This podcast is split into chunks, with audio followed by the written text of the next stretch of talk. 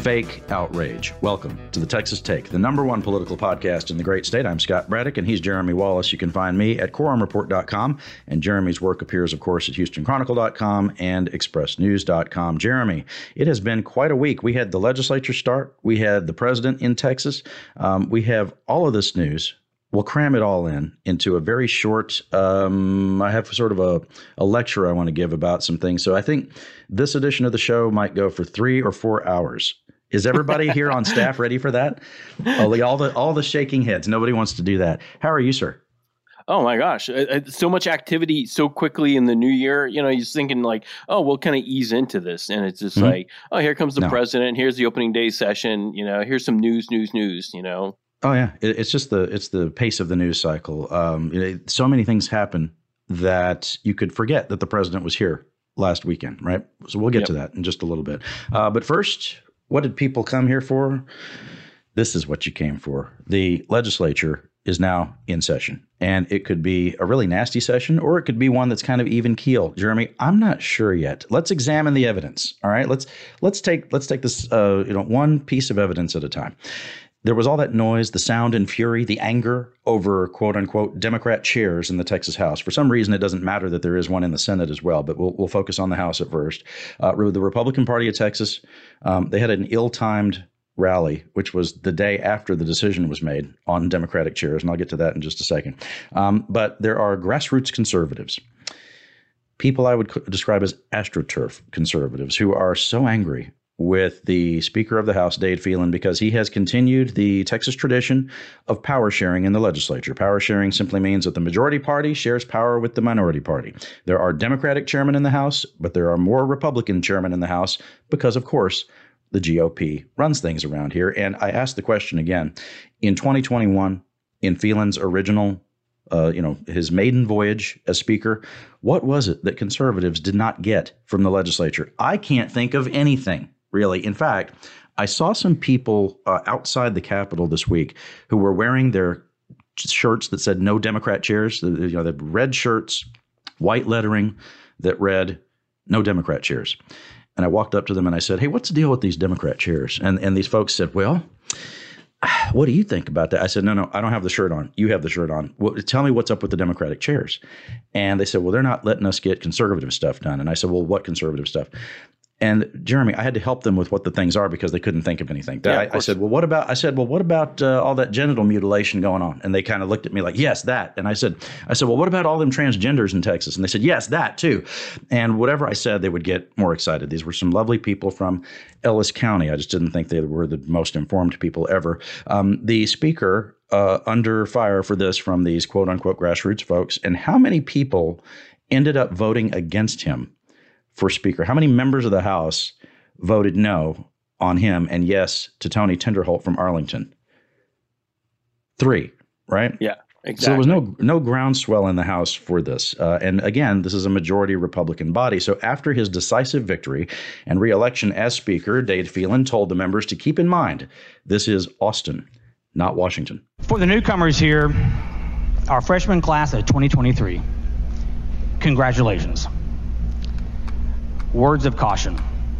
Please do not confuse this body with the one in Washington, D.C.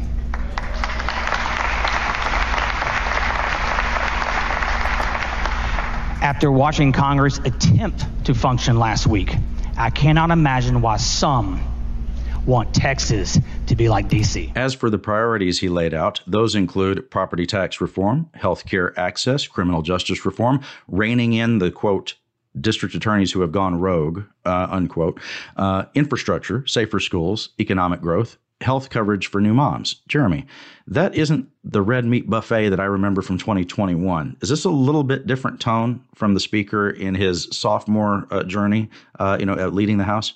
Yeah, I'm, I'm starting to wonder if it'll feel a little bit more like 2019, where it was like it became more of a you know, taxes, money, education, you know, kind of that more focused. It just seems like in like in the other years we've been dealing with more bathroom bills and you know immigration reforms and you know you know there'll, there'll still be border stuff obviously, but it's like it, it, just seems like we're in that cycle now where this might kind of look more, a little bit more like 2019, where it's just yeah. like okay, we got everything we wanted the last time around. Uh, now what do we ask for? You know, it's like there's just not a lot left to ask for. I keep wondering like like what is the conservative push when the conservative push has gotten to like democratic chairs you mean right. like what democratic chairs who like let all that stuff through anyhow you know, it's like, have you met these Democratic chairs? It's not like, you know, you know, Harold Dutton's like, that's it. Nope, nothing's coming through. It's like they'll negotiate, they work things out, so things get onto the floor still. Yeah, so some of that stuff seems like a sideshow. For example, Chris Salcedo is a former coworker of mine. Uh, we worked together at CBS in Dallas at uh, KRLD Radio and KTVT Television. Uh, he is now on Newsmax. You can tell our careers took different paths, and you can hear him talk about the Democrat chair menace in uh, in Austin. He can't believe that uh, that this is happening. Th- this is why I'm saying fake outrage. Listen to just how offended he's trying to sound. Uh, it's actually pretty glorious. Take a listen. As you all know, Democrats abandoned Texas in that last legislative session because those Democrats opposed voting integrity measures.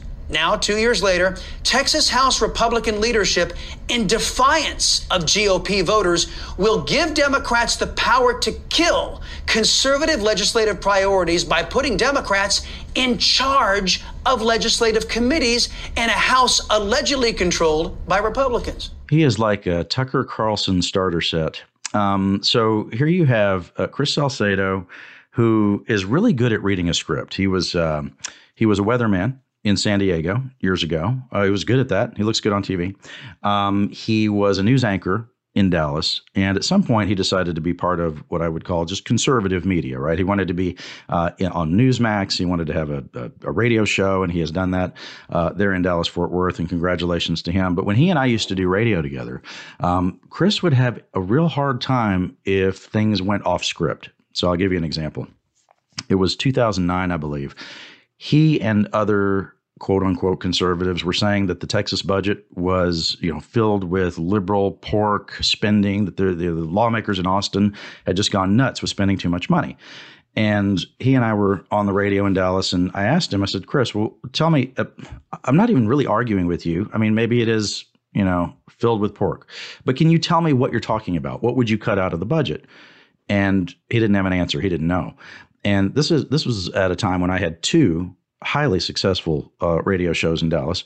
One was in the afternoon, one was in the evening, and Chris was there as my guest. And I said, Chris, I'll tell you what. And we were we were on the afternoon show just after two o'clock in the mighty Metroplex, and I said, Chris, why don't you think about what it is you would cut out of the Texas budget? And you can come back on the evening show after seven o'clock and you can tell us all what you're talking about. And he said, okay, went back to his office and he apparently did not think about that at all. He came back on the evening show at seven and he read a statement. Again, he's always on script. He, I, I, he either, I think someone had to help him with it. Uh, he read this statement that I'm trying to remember exactly what it said, but it, this was essentially it. He said, Look, my mistake was accepting the premise of your question. It's not on me to figure out what they should cut out of the budget. That's on the lawmakers, the people who took the time and spent the money and campaigned to be elected. They should have to come up with what ought to be cut out of the budget. And I said, Chris, you're just not serious. So so Chris has gotten even better in the meantime at writing his scripts. If you thought he was done talking about the menace of Democrat chairs, listen to the rest of this. Texas House Republicans will give the party of Joe Biden, who is guilty of illegally taking classified information, the party that voted to let innocent babies die if they survive botched abortions, the party that supports communist China and who abandons their voters, the GOP in Texas and the Texas House will give that party unearned power. So much in the way of theatrics around this. You know, as uh, those who were challenging Phelan uh, were, uh, you know, really disappointed about him winning, they, they were still cheering on their heroes, right? So Bryan Slaton is one of their heroes. he was one of those who supported Tony Tinderholt for Speaker. L- listen to the activists in the crowd, you know, in the Texas House in the gallery, just cheering for these three guys who stood against the Speaker. Kind of impressive. Now, I mentioned that you had uh, Salcedo on script, very powerful voice there. Um, you know what didn't go to script was the Republican Party of Texas rally outside the Capitol. Uh, there's a representative um, named Richard Hayes. He's a freshman, and he said that look, hey, and this is he's talking to the crowd who are there, uh, hating on Phelan, and and hating Phelan for having Democratic chairs. Hayes says, look, I I don't want there to be Democratic chairs, but I think the speaker is doing a pretty good job. Dade Phelan is an excellent speaker. That may not be popular with you, but I'm going to tell you, he is excellent. I voted for him, and I, I'm going to tell you, he's excellent. The other members in the House are excellent. So I think what we learned from this is that we have to pre-meet the meeting. We need to figure out what is going to happen. What do we want to happen? What do we think other people want to happen? And then come up with contingencies to deal with that. So it was the first big day. Um, we were in the fight we got out, outfought. And so I'm going to take some personal responsibility for that. And I think the other members uh, should take some personal responsibility for that. You. And I want to tell you this there were probably, uh, we would have had about 30 votes to ban Democrat chairs. That's my read of the, of, of the House. In other words, there is nowhere close to the support, uh, you know, uh, of this to be able to get rid of Democratic chairs in the Texas House of Representatives. And I've made a few points about this this week, both at quorumreport.com and uh, on social media as well, Jeremy. Uh, and I've said a version of this on the show too. Republicans don't power share with Democrats in Texas because they're being nice to them, Correct. and they don't put them in, and they don't put them in positions uh, to shut down conservative legislation. That is just, I mean, the the evidence on that is in, and that is just a false claim, right? I mean, if you, if you watch the 2021 session of the legislature, there everything was on, um, everything was was basically fast tracked. Uh, as far as conservative legislation, it was all happening, baby. And in in fact, when certain legislation failed, in the House, and I'm talking about the ban on critical race theory, um, and it it failed in the House. The Senate just did it again and completely bent their rules. You might remember this. They completely bent their rules in ways that I had never seen before to go ahead and pass it. So there was no slowing down any conservative legislation or anything like that. Um, but it's not that they're being nice to Democrats. It's this. It's that in Texas, the way we're set up, you know, because of our foundational documents, the Texas Constitution requires so many votes that are two thirds votes to pass things. It's not like Washington where you can just do a simple majority on everything. If Republicans had 100 votes in the House and they had uh, 21 votes in the Senate, then they could just do anything that they wanted to, but they don't. And so they have to have buy in from Democrats to do big things they want to do, including property tax reform. So the way I had said it to uh, some folks this week is look, if you deny Democratic chairs, uh, you know, the opportunity to be there and have a seat at the table, if you just say, hey, Democrats, you're not in this conversation, well, then you're going to deny Texans property tax reform, which, of course, is a priority of one of the most conservative leaders in this state, Lieutenant Governor Dan Patrick.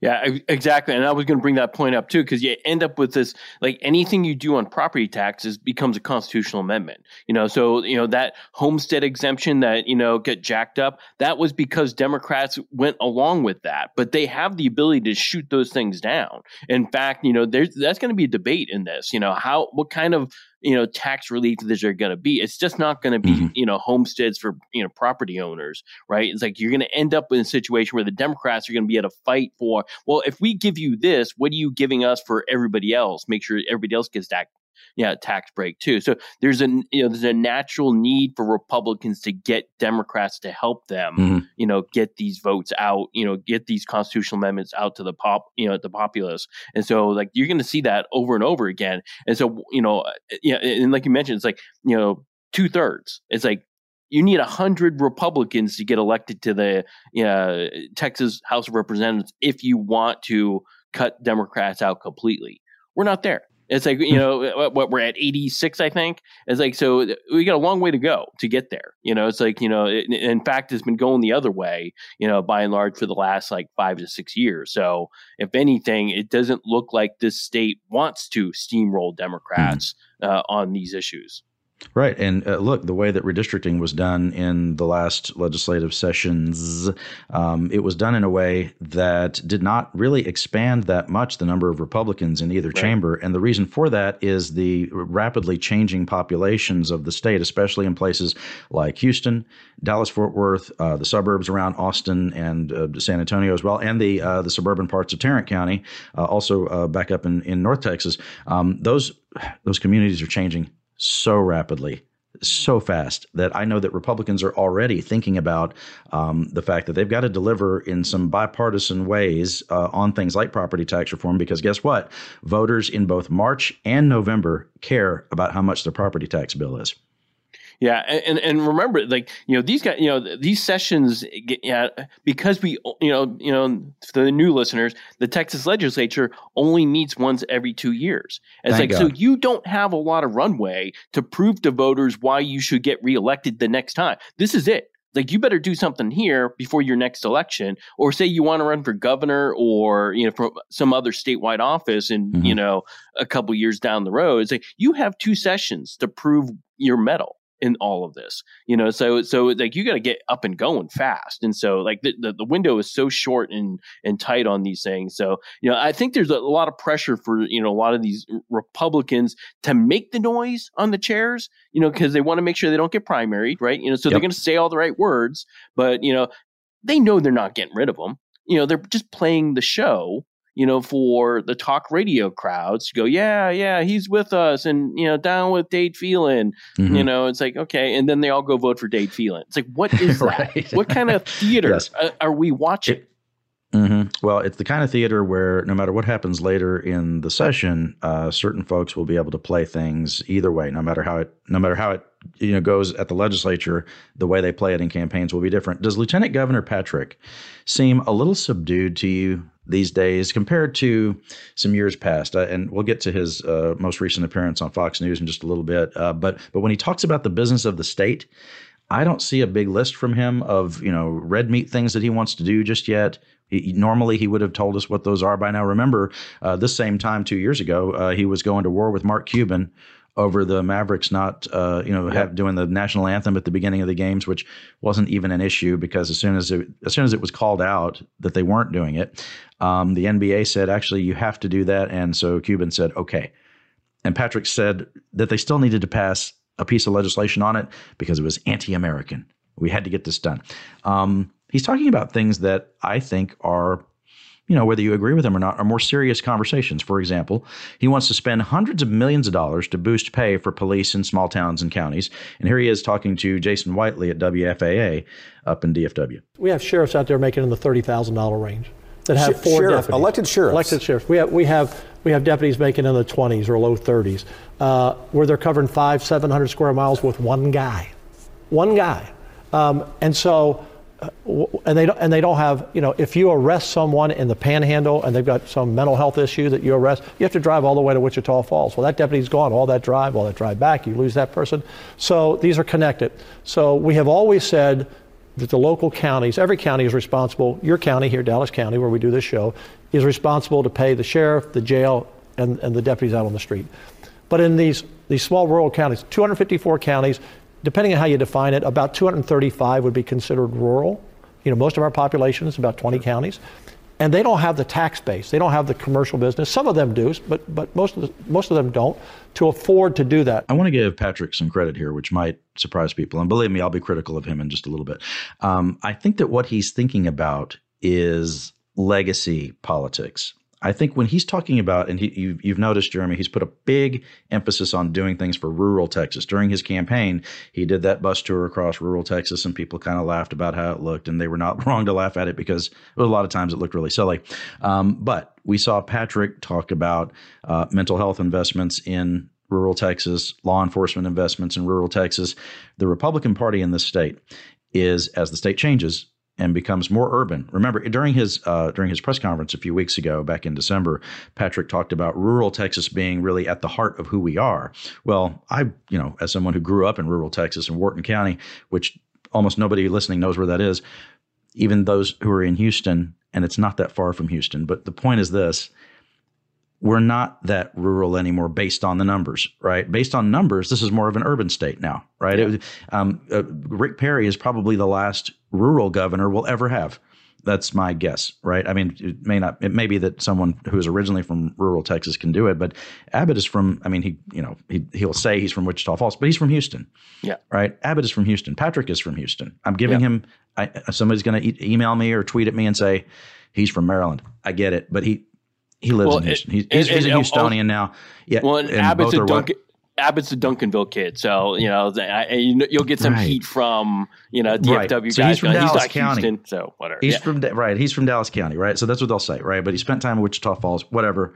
We're, we're, we're all more complicated than just saying where you're born is where you're from. So I, exactly. I have that debate with you people betcha. all the time, right?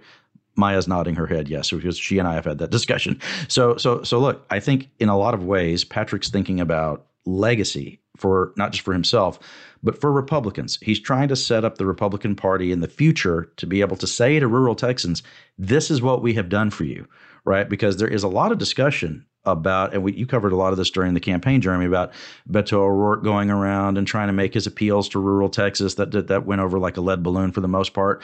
But at some point, those those voters who live in the small towns and you know the the um, the sparsely populated counties uh, around the state, at some point those places that the Republicans rely on as their backstop to continue to win statewide elections in the state, at some point, those people are going to say, What have y'all done for us lately? Yeah. You know, yeah. at some point that that hasn't happened yet, but at some point they will, right? And so Patrick wants Republicans ready to be able to have an answer.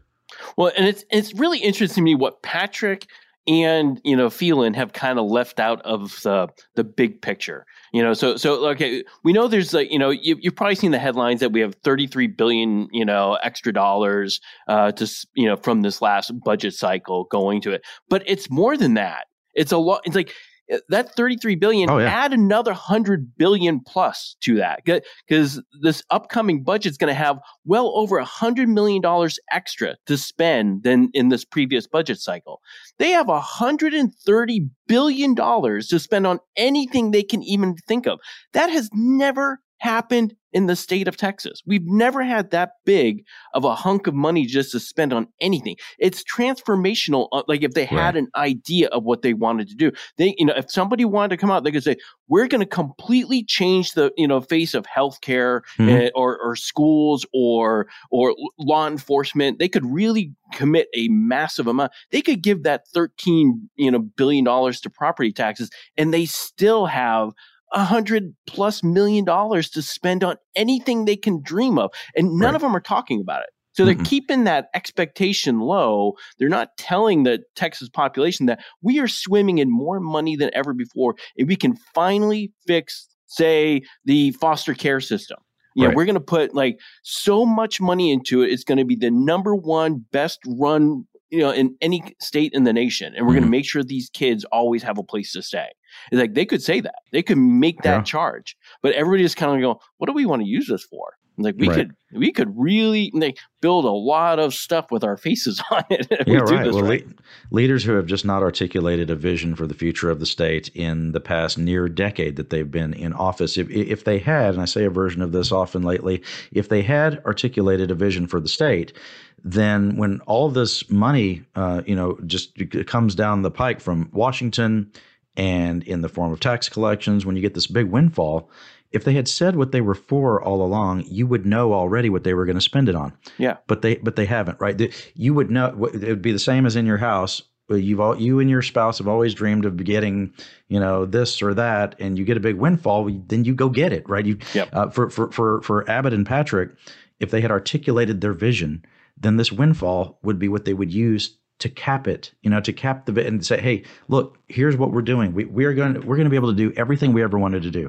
But yeah. instead, we're having the discussion that you're that you're talking about, which is, gosh, I don't even know what these guys are really for. So yeah, also, especially yeah, if well, they want to, if they're going to talk about legacy stuff, this is the you know, no you know governor and you know lieutenant governor has ever had this ability before with this kind of money. You could like you know, decide that, you know, we're going to make sure like the grid is like, you know, off the chart. It's like we're going to make sure we're putting so much money into, we're going to have more transmission lines coming from the rural areas to get those solar and, you know, wind, you know, powers back onto mm. the grid faster, get more of it going. You know, it's like there's so much they could do, but they're just kind of keeping it quiet. It's like, it's this weird game in politics where like they don't really want us to know that they have more money than we ever imagined before in a budget cycle and they could really transform again you know, i think right. the foster care system is a you know anything with children and families you could really remake it completely if you wanted to Right. Also on WFAA, uh, Victoria Neave Criado, who is the chair of the Mexican American Legislative Caucus, which is, by the way,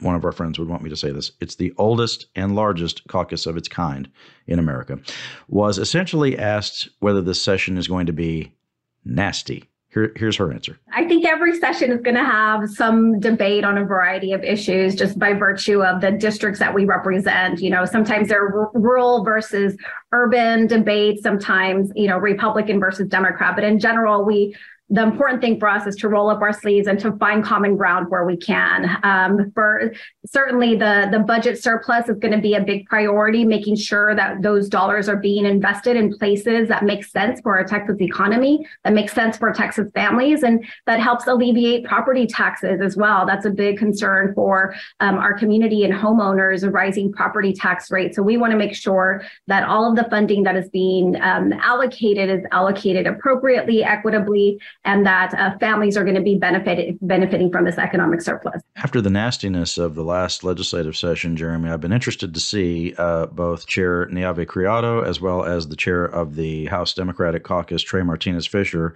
who has been known, you know, for at least about 20 years as sort of a fighter and a brawler. Both of them have tried to sound a bipartisan tone right? That, that it, they're not going straight back to what we saw in 2021, where it was in some ways a middle finger to the Republican leadership. And instead, they're talking a lot about the budget surplus that you were talking about and saying, look, hey, there are billions of reasons why we should be able to work together with Republicans to get positive things done. And there is a lot of bipartisan support for some of the leadership's priorities. Another example would be the Democratic mayor of Houston, Sylvester Turner, who, of course, is a former member of the legislature for many decades. Uh, and he gave props to Speaker Phelan's push for expansion of health coverage for new mothers. I want to applaud Speaker Phelan for his commitment to offer 12 months of Medicaid coverage for new mothers. Representative Toni Rose, the only mental health professional serving in the Texas legislature, has offered this legislation that leads to last year's increased coverage. But we all agree we must go further to make an impact on our maternal mortality crisis. Whichever issue we're talking about, Jeremy, it's going to take some time to figure out exactly what's going to happen with this legislative session. And here's what I mean um, the Speaker this week announced that the request, and this is inside baseball, but it gives you an indication. Um, the the members of the House all basically get a little card that they can write down and request which committees they would like to be on. And the speaker will consider that in what committees he assigns them to. Um, he said that those were going out to the members this week. And then he said they were not due back to his office until January the 26th. Okay, so this month will be over when lawmakers will have been required to ask for their committee assignments. I remember one Republican years ago uh, who had been sort of on the outs with leadership. He he said that when he was this was uh, I think in the 2014 uh, campaign cycle, and he was talking about the 2015 legislative session. He said, you know, when I get my request card, I'm just going to write appropriations five times. I said, "Good, good luck." Um, and by the way, he did not get on anything good that that year, uh, but he is a chairman now. I'm leaving out his name for a reason. Anyway, the uh, the members won't have asked for their committees until then. It could be the middle, and uh, you know, I don't make predictions, but it could be Valentine's Day, like the middle of February, yeah. before we know which committees they're going to be on. And it'll be around that same time that Governor Abbott will probably give his State of the State address. Yep. Uh, next next week, uh, there will be the inauguration speeches, which it's a lot of flowery language. It's all it's all poetry until they actually do anything. Um, in the State of the State address, the governor, this governor, has typically, and this is not always the case with all governors, by the way, uh, but this governor has typically announced what his quote unquote emergency items are for the legislative session. And anytime we use the term emergency items, that's what it's called in the Constitution is his emergency items. He can designate things that the legislature can address. Um, the word emergency can be a little confusing to people because it's not really an emergency. It just means that the governor is exercising his power to allow lawmakers to go on and pass legislation about the topics that he designates by law, by the Texas Constitution, unless he does that in the first two months of the session, they can't pass bills on anything, right? So that, that's what makes the governor more powerful at the beginning of the session. The speaker and the lieutenant governor rise in power during the middle of the session because they're controlling the flow of legislation. They're assigning committees and sending bills to committees, and you know they're they're, they're the ones presiding over floor debates and everything. And then at the end of the session, the governor rises in power again because then he can start talking about what bills he's going to veto in exchange for what else, right? He, he might say the the governor might say you know, I don't I'm not I don't necessarily hate that bill that has to do with property taxes, but I'll veto it if you don't change it in this way or that way, right? Yeah. So he gets more leverage at the end of the session. So this is going to be a slow burn as we go through this, Jeremy, and we figure out exactly what shape this is going to have. We still don't have the list of 20 or the list of 30 from Phelan or from Patrick. They both have promised at least 20 or 30 bills that are going to be their priorities. We won't know committees for another month, is, is, is what, what I'm guessing. Um, and we won't know what Governor Abbott is going to spend his political capital on uh, for at least another couple weeks. Yeah, I love talking to new reporters who come from other states and have covered other legislatures, and they get here, and I say, well, you know, this is a little bit different than any place you've ever been. I'll tell you that right now because I've been to a lot of those other states and kind of how the the flow works, and this is like no other state. You know, it's like, and I'm not saying as a proud Texan, I'm just saying at like we start off with all the balloons and flowers and everybody oh, yeah. hugging each other, mm-hmm. and then we go to DEF CON five and we're going to yes. sit at DEF CON right. 5 uh, until March 11th. mm-hmm. Literally, March 11th is the first time they can take up anything that isn't a priority. So we're talking, it's St. Patrick's Day. We're on the cusp of St. Patrick's Day before anything worth a dang is really going to happen. You know, it's like there'll be other stuff happening. Uh, like I don't want to completely write off. There's a lot of you know monkeying oh, around. Sure. Obviously, oh, yeah. you know we're going to mm-hmm. get their priority, their priorities for both you know chambers and all that stuff. But the mm-hmm. real actual activity doesn't really start up until March. You know, it's like we're like, okay, we're gonna ha- start having committee meetings, but it's crazy. It's like, yeah, it starts up in March, and by the end of April, we're in DEF CON one already because bills are dying priorities are already going to be dying. So we have this incredibly slow start, and then it comes on you like you know a tornado in the middle of the night, and it just mm-hmm. rips everything up. Bills die, and then you know, and then it gets worse as we get down deep into May, right? So it's you like it's it just gets... a different kind of flow than you're used to mm-hmm. seeing in most legislative processes, where you know nothing happens for two months. Uh, and, and, like you said, the bills we don't even have the priority bills filed. There's like both chambers, like the you know the first 30 bills in the Senate. There are no you know bills one through 30 right now. It's like there's just not they don't exist uh, because those are gonna be the priorities once they decide what the priorities are. But we don't know what the priorities are, which is crazy, right? You know the session has started and no Texan knows what's the number one priority of either the House or the Senate right now. For those who are new to Texas politics, welcome. I offer these two key pieces of advice pace yourself and always look at the whole board.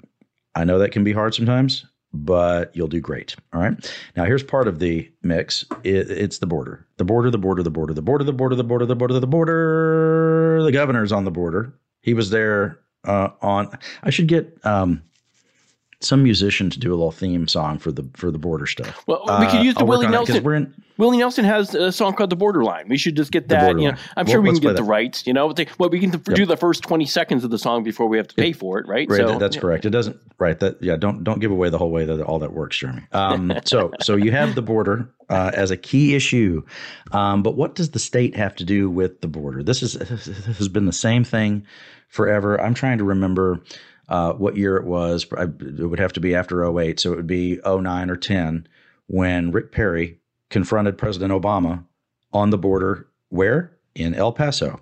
Governor Abbott this last week was on the border in El Paso to confront Joe Biden, the Democratic president, and tell him what we need in this state. What do, what does the federal government need to do? Uh, right on the tarmac near Air Force One, you had Governor Abbott speaking to reporters, and he said that he did have a conversation with President Biden, and here's how that went. He needs to step up and, and take swift action, uh, including uh, reimbursing the state of Texas for the money that we spent, but providing more resources for the federal government to do its job. Also, this is nothing but for show unless it begins to enforce the immigration laws already that exist in the United States of America that are contained in the letter that are provided to the, the president today. What did he say to you? What did the president say to you? He said he wanted to work with us on it. That's Governor Abbott saying this is all for show. There he is on the border handing what amounts to uh, to a press release uh, about border uh, security uh, to the president of the United States. Jeremy, you watched this unfold. What, what was the whole story here? Well, okay, so this is uh, even though the backdrop was Texas, it was El Paso, and you know, kudos to the White House for knowing where El Paso is. Congratulations, but it wasn't for us. You know, that's the difficult part. This this visit was for a bunch of voters in Wisconsin, Michigan, and Pennsylvania you know, independents who think border security is a big issue, but have no idea what the Texas border looks like. They don't know El Paso isn't Brownsville, and they probably don't even know Brownsville exists. okay, so That's this right. was a show for a bunch of independent voters, and so the, so the governor's, you know, probably on mark and saying, you know, mm-hmm. like, look, he's late. It's this is a political show. Yes, it is a political show to tell the people in Michigan and Wisconsin he's taking this issue to try to take it off the table when you know Donald Trump Trump or some other Republican saying, you haven't even been to the border. And Joe Biden will be able to put his aviators on and say, oh, of course, I was there. Right. I, I, looked at I yes. looked at the wall. It's like, it was like, oh, because there's even a photo of him kind of looking out there, you know, you know, you know, wow, look at all those people on the other side. it's like, okay, so he looks serious about it, right? But it's only right. for that show because uh, right. look, this is just a terrible issue for Democrats. They know it. And it's like, and you saw it happen there. You come to the border, you invite the governor to come to the tarmac. It's not like, you know, uh, you know, Abbott just showed up there. He got an invite mm-hmm. from the White House who said, "Come on out, we'll say hello." And Abbott decided to use it to stick a piece of paper in his hand, which I'm sure Joe Biden just handed to his staff and say, "Thanks a lot, mm-hmm. sir." Um, mm-hmm. But it's like, eh, eh, you know, it's just a part of this like you know difficulty for democrats to talk about this issue. They know it's a weakness. The republicans know it's weakness. Democrats are eh, the reason it's a weakness for them is because they're so diverse in what they want to talk about right?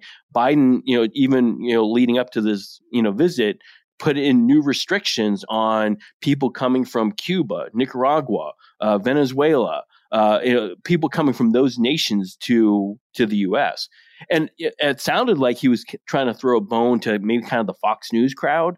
But but what did that do? Yeah, sure, it made Henry Cuellar, the Laredo Republic or Democrat who you know wanted him to do that. He like he's a finally. I'm glad the you know the president's doing this. But at the same time, it irritated the daylights out of people like, you know, Joaquin Castro, the congressman from San Antonio, and other, you know, senators who were sitting there going, wait a minute, it's like we're making it harder for people coming from Cuba and Venezuela fleeing dictatorial governments to find freedom. We're going to make it harder for them to get here. And like, we're going to make them use a, an app somewhere. It's like, come on, where, where's our humanity to kind of help other people out? Right.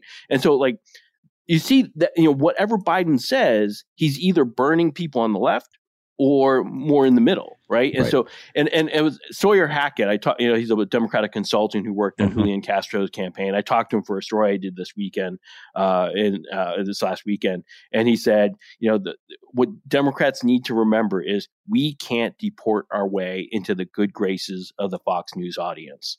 And I right. thought that was kind of a good way to kind of put that. No matter what Joe Biden does or Barack Obama does, you know, on the border, they're always going to be out of step with the Fox News you know host world who's going to say they're soft on immigration they're for mm-hmm. open borders even you know like the one thing that nobody ever talks about you know biden's turned away more people from the border using title 42 than trump did nobody talks about that it's like because like even Biden doesn't really want to say that because he knows it ticks off half of his Democratic base. You know, it's like right. so well, you, it's not like he can kind of roll it out there and like you know trumpet it. It's same thing with Obama. Obama deported so many people. You didn't see him saying, "Hey, look, I'm deporting everybody." It's like because he knew it just makes people upset when you're deporting like a 14 year old kid who like has never lived in Mexico before, but you're sending him back to Mexico because something his parents did. It's like what? it's remarkable to me that, and to your point about Obama, uh, it was Democrats who would call him the deporter in chief. Right? Yeah. He was getting that from his own from his own party. Yep. It's remarkable to me that Republicans who would describe themselves as conservative, they see laws and regulations that have proven to be unenforceable and unworkable and completely don't comport with reality. They've seen it, and their answer is just enforce the law. When on anything else, if that was the case, they would say we should repeal that law, we should change that law. There's too much regulation around yeah. this. You know, we, we need to. There are people. Think of it this way: How many times have you heard Republicans say that hardworking people just need the government to get out of the way so they can be successful? Yep. Who yep. is more hardworking than all the people who are on job sites all over the state working in uh, working in construction, working in uh, hospitals, working in hospitality, working in agriculture? Hardworking folks who just need the government to get out of the way. And by the way, a lot of them would just be Republicans if they ever, you know, could get citizenship and and could vote. But there's no, as we talked about last week, there there's no even proposal to make those folks citizens or give them a path to citizenship. And to your point about how extreme the rhetoric gets, if if there's a proposal, and I saw this play out uh, years ago, 2014 uh, Republican Party of Texas convention, there was a there was a big debate about whether the party should just support a guest worker program that, that doesn't offer any chance at citizenship, just a guest worker program, so people could come in and out uh, legally to to perform some of the functions and some of the jobs I was talking about. And what would the opponents of it say? They would say it was quote amnesty yes. for illegals close quote. Yeah, the home builders and the you know are, are begging for more workers to come over just on work permits. We're not, we don't hmm. want to make them citizens or anything. We just really want them to come over to work for us. And you're stopping us from doing it. They can't even have that conversation in an open forum at this point. But like, you know, but those are Republican, you know, industries really, right? Those people will vote yes. Republican, you know, that, you know, big business, you know, home builders right. associations, realtors. You know, it's like it should all, you know, be okay to be able to say, you know, we don't have enough workers to put roofs on houses. And that's really kind of making things hard. Uh, yes, and we have a bunch of people who want to do it, and you're stopping us. It's like there's just a massive disconnect. You can't even have that conversation anymore in Republican politics. It wasn't too long ago you could still have it. You know, I mm-hmm. remember like having you know time with Jeb Bush. You know, you know talking about how to rework the the work visa programs to make sure we were more efficient in being allowed people to come back and forth. You know, to to do work. And like but now nobody's going to bring that up. Nobody right. in the Republican Party is going to say, you know what, I want to make sure we get more people across the border to help us with our mm-hmm. employment needs. Nobody would. By the way, that. Yeah, in, in 2014, the Republican Party of and, and to your point, it, it's not even that long ago yeah. that the discussion could at least be had. In 2014, the Republican Party of Texas did adopt the position I talked about. In, at the 2014 convention, the, the delegates to the RPT, and you could not imagine them doing this today. No. Um, and this is within the decade, but this is within the decade. In 2014, they agreed that there should be a guest worker program for undocumented people. And of course, in their subsequent uh, conventions, they abandoned that uh, position. I think by the time you get to 2016, in 2018 when you've got Donald Trump in the mix, whipping people up even more about uh, illegal immigration all of the time. Uh, that's what you end up with. Like you said, you can't even talk about it anymore. And you know, I think to your point about Biden not being able to, you know, really talk to the Fox News crowd. You know, who is able to talk to the Fox News crowd?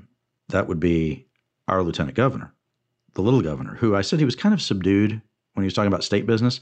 Yeah. But let's see. Let's turn on. I've got my remote Ready, Maya? Let's turn on uh, let's turn on TV and watch. So, Lieutenant Governor Patrick on Fox News with Bill Hemmer. and he said that Biden's trip is only going to cause more problems. Mo, Biden, more problems. I don't know if he'll be back over the next two years for the rest of his term, the remainder of his term, or whether or not this is a one and done operation here. Um, simple question What's going to change because of it? Nothing. In fact, it may only get worse, Bill, uh, because he actually is talking about bringing more people in. You know, I, I thought it was interesting in, in your clip uh, that Mayorkas talked about the cartels charging $6,000 a person between the entry points. I thought Mayorkas said the border was secure.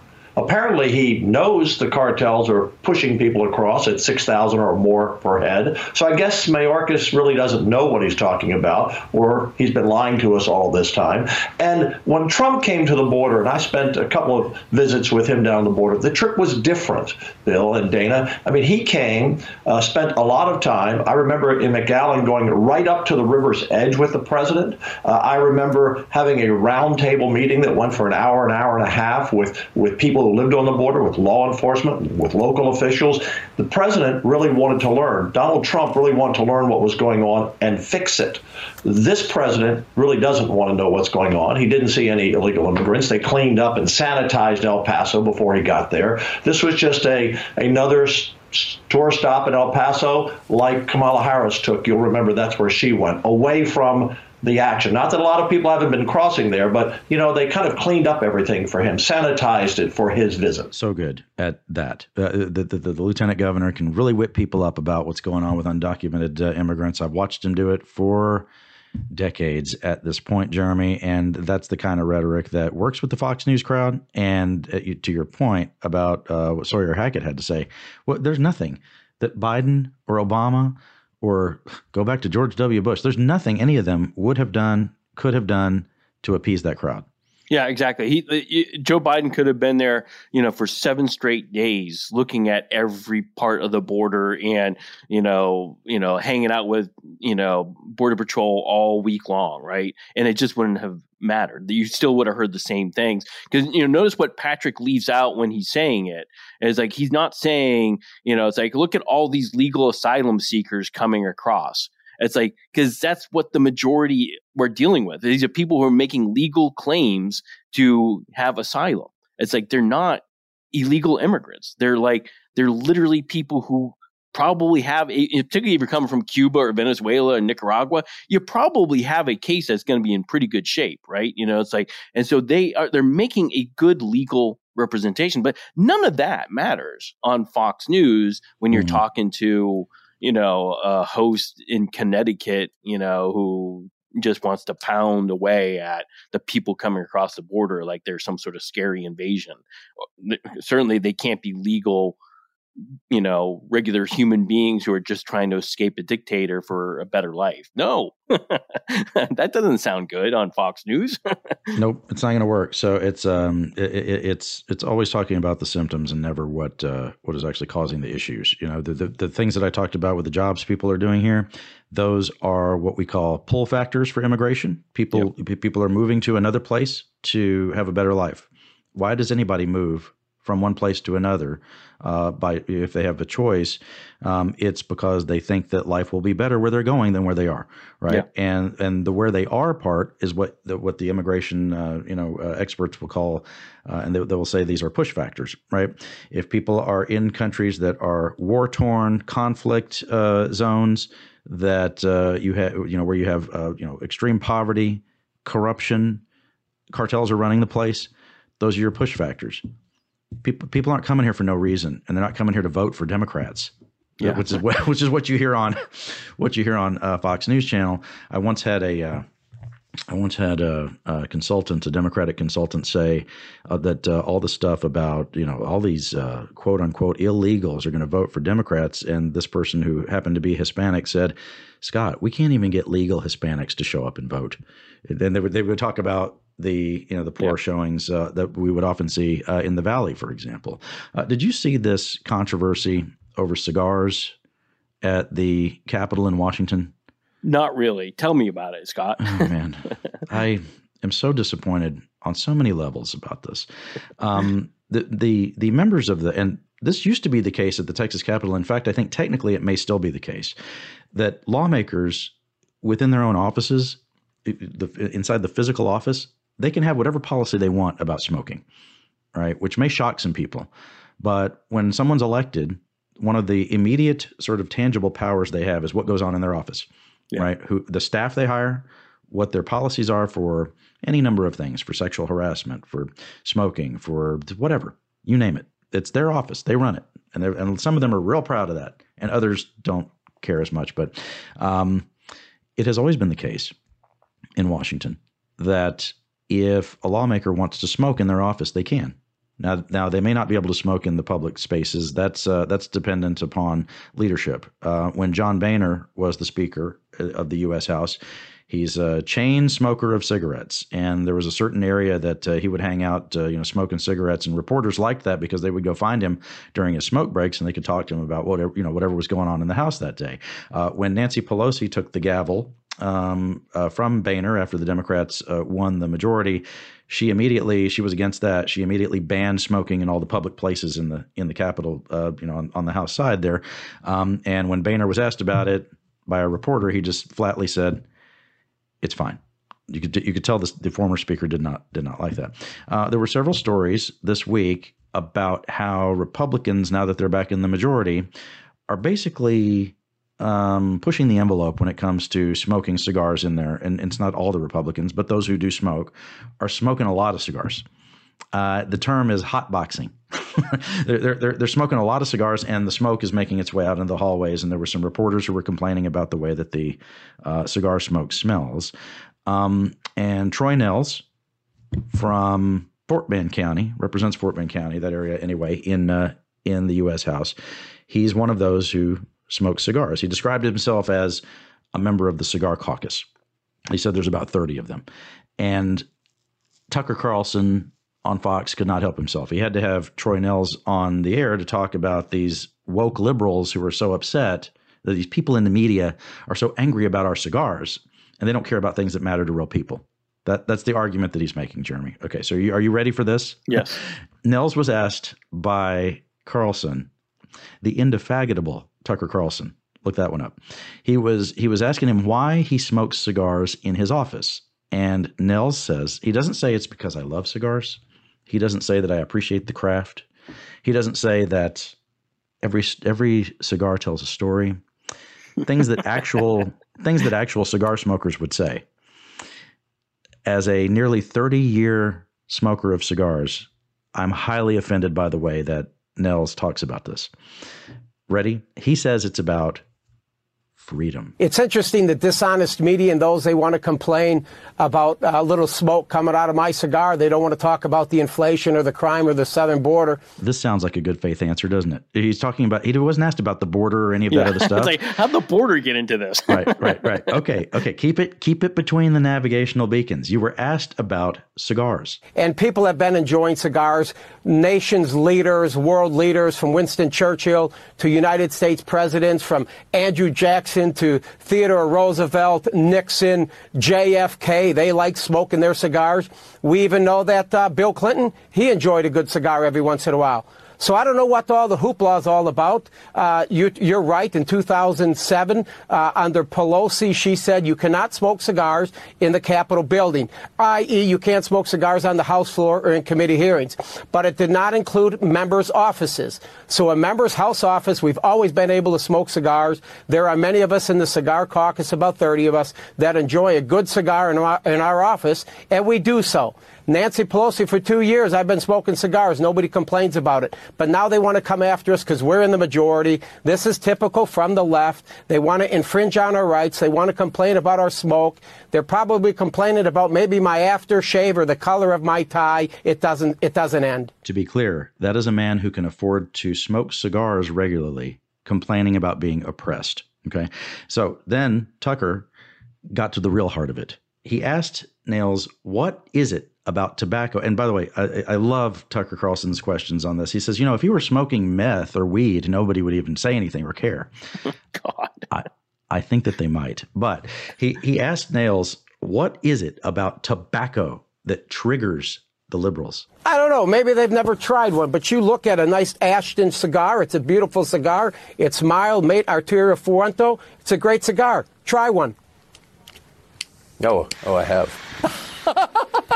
Congressman Troy Nehls, striking a blow for freedom. Well, it certainly did blow. Um, you had Nehls there trying to light a cigar on Fox News Channel. Jeremy, he didn't. Uh, this is where I might break down a little bit. He didn't even cut the cigar, which you have to do.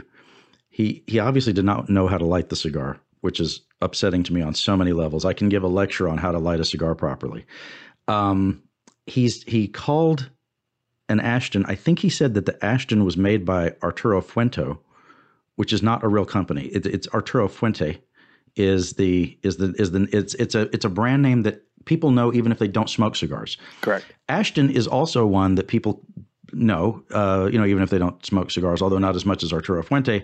These are the what I would say about it is if you show up on Fox News Channel and you're pretending that you're some, uh, you know, cigar lover, and that this is all about your freedom to smoke cigars, you should at least pretend to know what you're talking about.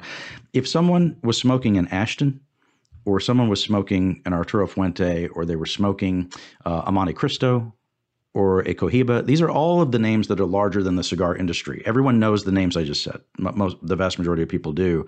Um, he's not holding up a stick that would surprise anybody, or that any real cigar smoker would say, "Oh, wow, that's something I ought to try." Um, the ones that, and again, there's nothing wrong with those cigars. This is the this is the comparison I would make. Those are all sort of like the Starbucks of cigars right? Like the, any Ashton you get is going to be the exact same. Same thing with uh, with any of those other names that I that I mentioned. Um, I would say that they're entry level cigars in that the, these are the kind of cigars that a person smokes if they have a decent amount of money and they want to get into smoking cigars, but they don't know anything, uh, and so they can easily be sold an overpriced cigar. Now, an Ashton is there's nothing wrong with it; it's fine. But here, what and I don't think that Troy Nehls actually even likes cigars, and here's why I'm saying that because when he was asked by a reporter at the Capitol because he walks around with his Ashtons and he's smoking them. He was. You may have seen this quote uh, earlier uh, in the in the news cycle. I think this was about a week ago. Um, he was asked what he likes about the Ashton, and he said that it was uh, mild to medium, and that it quote doesn't make you shit your pants. Close quote. Now, I don't even know where to start with that. I don't know what that means. As I said, I've smoked cigars for about 26 years now. I understand that there are health risks associated with smoking cigars. That's not one of them.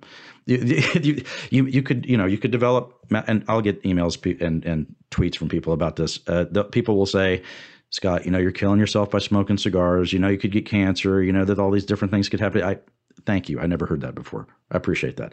Um, I understand that there are health risks associated with it, but this man doesn't even like cigars. What this speaks to, Jeremy, is this performative politics where everything has to be an outrage. Everything has to be triggering the other side. Everything has to be fighting about nothing. And the reason that I'm so unhappy about this is that cigars are supposed to bring people together, right? Cigars. I have a I have a very good friend in um, in Houston, who is one of my, I would say, cigar buddies. You know, I wouldn't even know the guy if it wasn't for cigars.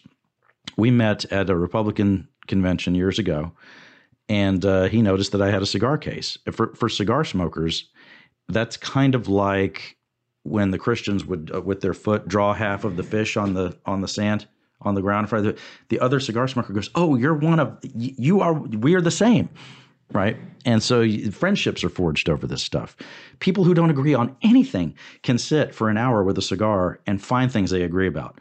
And this is what pisses me off about it is that they, they're they're using something that is supposed to bring people together to once again do the same old thing of have everybody run to their corners and say, "Oh wow, I hate you. I only know you from your Twitter avatar and I hate you as a person." Uh, this is the reason that Washington operates the way that it does is because you could be a Democratic uh, representative and never even speak to Troy Nehls, who's a Republican representative because of this kind of stuff. Because everything's yeah. about this this the getting people angry over nothing. The people you talked about the Fox News viewer. The, the Fox News viewer is typically is someone who wakes up ready to be angry. They turn on Fox and they tell them what to be angry about, and then they're angry all the rest of the day. And I don't want to live my life that way. I don't understand people who do live their lives that way. There was a time that I did. You know what? It's when I was a teenager or in my early 20s. And at some point I grew up. It this this this this is not healthy for the country. I would go as far as to say it's way more unhealthy than smoking a cigar. well, uh, when when Nehls was making his big pitch there, I was waiting for him to say, "And what about spittoons? Why aren't there spittoons all over the Capitol like they used to be? You know, George Washington had a spittoon. Right. You know, you know, Abraham Lincoln had spittoons in the White House. Is if we got rid of it, we're not spitting tobacco all over the floor anymore. What right. what happened? It's the liberals who shut down our sp- spittoon, you know, tobacco spitting spitting times. You know, yeah, right. it's like he was they, making they, this passionate defense like this is like like how many cigar smokers are sitting there, you know, like screaming at yeah, freedom. It's like no, it's like it's not even an issue. No, no American cares whether or not you're smoking a cigar in your room or not. It's like I just don't care. yeah, it's it it's it's extra bizarre. Um, oh, I, I, I did make this offer on social media. I told uh, Congressman Nehls when he's ready to have a lesson on how to properly smoke, I will be there in Fort Bend County to help him out. All right, is that enough show? It feels like we filled up the tank. I'm done. It, yes, that's that's good enough. If this is your favorite show, you know it is. How are you not subscribed already? What you need to do is subscribe on Spotify, Google Podcasts, Apple Podcasts, whatever platform you like. Uh, there's one called Pocket Cast that I didn't know about until one of our listeners said that it, that the show had disappeared from Pocket Cast, and I guess it came back at some point. I don't know what I don't know what was up with that. Um, what you should do is tell three friends to tell three friends to tell three friends to listen to the show. That's the Ponzi scheme that keeps us number one. Uh, rate the show, right? Give us uh, give us the best rating you can and leave a review. We like seeing that. Subscribe at quorumreport.com, HoustonChronicle.com, and we will see you next time.